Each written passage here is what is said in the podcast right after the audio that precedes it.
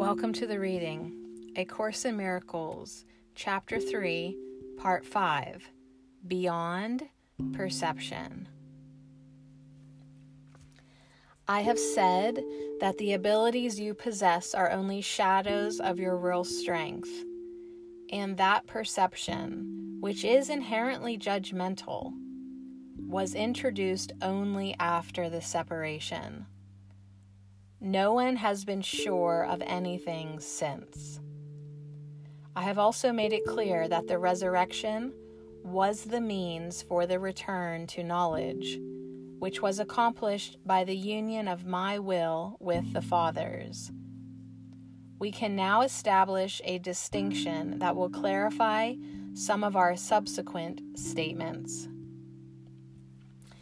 Since the separation, the words create and make have become confused. When you make something, you do so out of a specific sense of lack or need. Anything made for a specific purpose has no true generalizability. When you make something to fill a perceived lack, you are tactily implying that you believe in separation. The ego has invented many ingenious thought systems for this purpose. None of them is creative. Inventiveness is wasted effort even in its most ingenious form. The highly specific nature of invention is not worthy of the abstract creativity of God's creations. Knowing, as we have already observed, does not lead to doing. The confusion between your real creation and what you have made of yourself is so profound that it has become literally impossible for you to know anything. Knowledge is always stable, and it is quite evident that you are not. Nevertheless, you are perfectly stable as God created you. In this sense, when your behavior is unstable, you are disagreeing with God's idea of your creation. You can do this if you choose, but you would hardly want to do it if you were in your right mind. The fundamental question you continually ask yourself cannot properly be directed to yourself at all. You keep asking what it is you are. This implies that the answer is not only one you know, but it is also one that is up to you to supply yet you cannot perceive yourself correctly. You have no image to be perceived. The word image is always perception related and not a part of knowledge. Images are symbolic and stand for something else.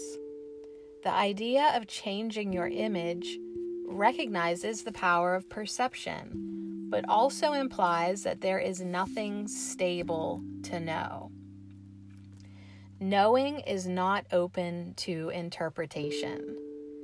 You may try to interpret meaning, but this is always open to error because it refers to the perception of the meaning. Such incongruities are the result of attempts to regard yourself as separated and unseparated at the same time. It is impossible to make so fundamental a confusion without increasing your overall confusion still further.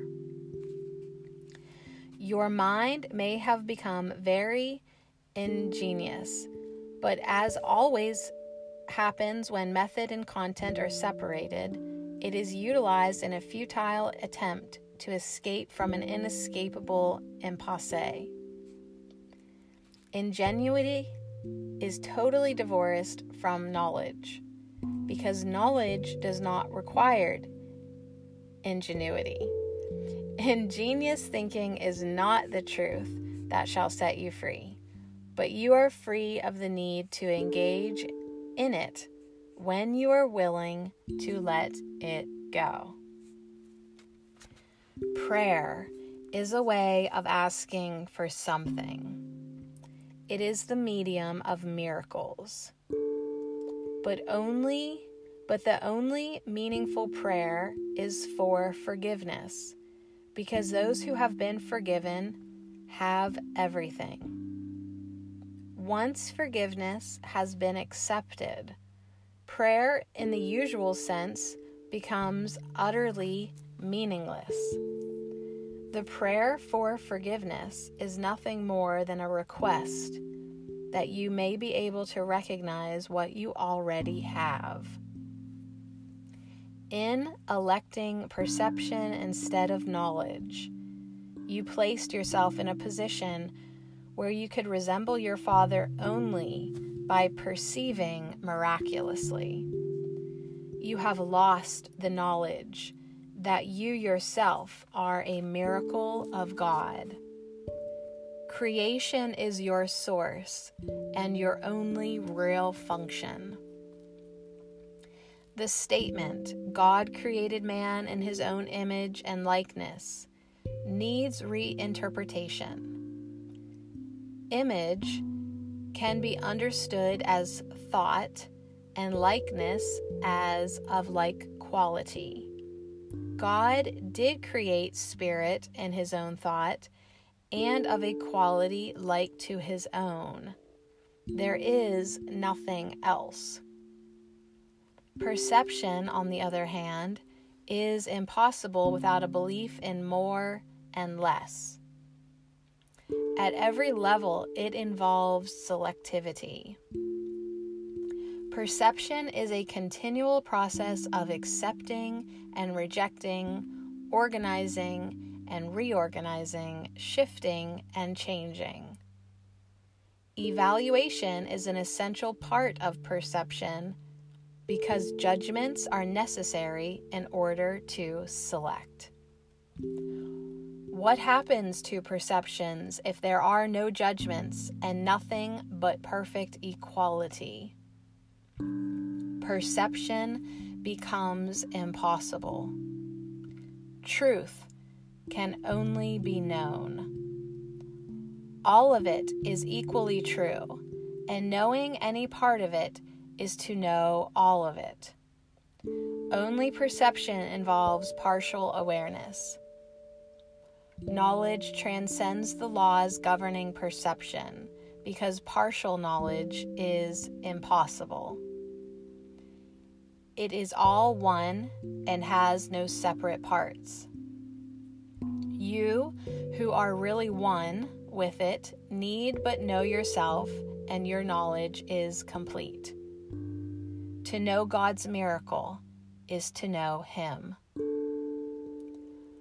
Forgiveness is the healing of the perception of separation. Correct perception of your brother is necessary because minds have chosen to see themselves as separate. Spirit knows God completely.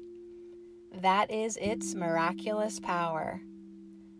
The fact that each one has this power completely is a condition, is a condition entirely alien to the world's thinking. The world believes that if anyone has everything, there is nothing left. But God's miracles are as total as His thoughts because they are His thoughts. As long as perception lasts, prayer has a place. Since perception rests on lack, those who perceive have not totally accepted the atonement and given themselves over to truth. Perception is based on a separated state, so that anyone who perceives at all needs healing. Communion, not prayer, is the natural state of those who know. God and His miracle are inseparable. How beautiful indeed are the thoughts of God, who live in His light. Your worth is beyond perception because it is beyond doubt. Do not perceive yourself in different lights. Know yourself in the one light where the miracle that is you is perfectly clear.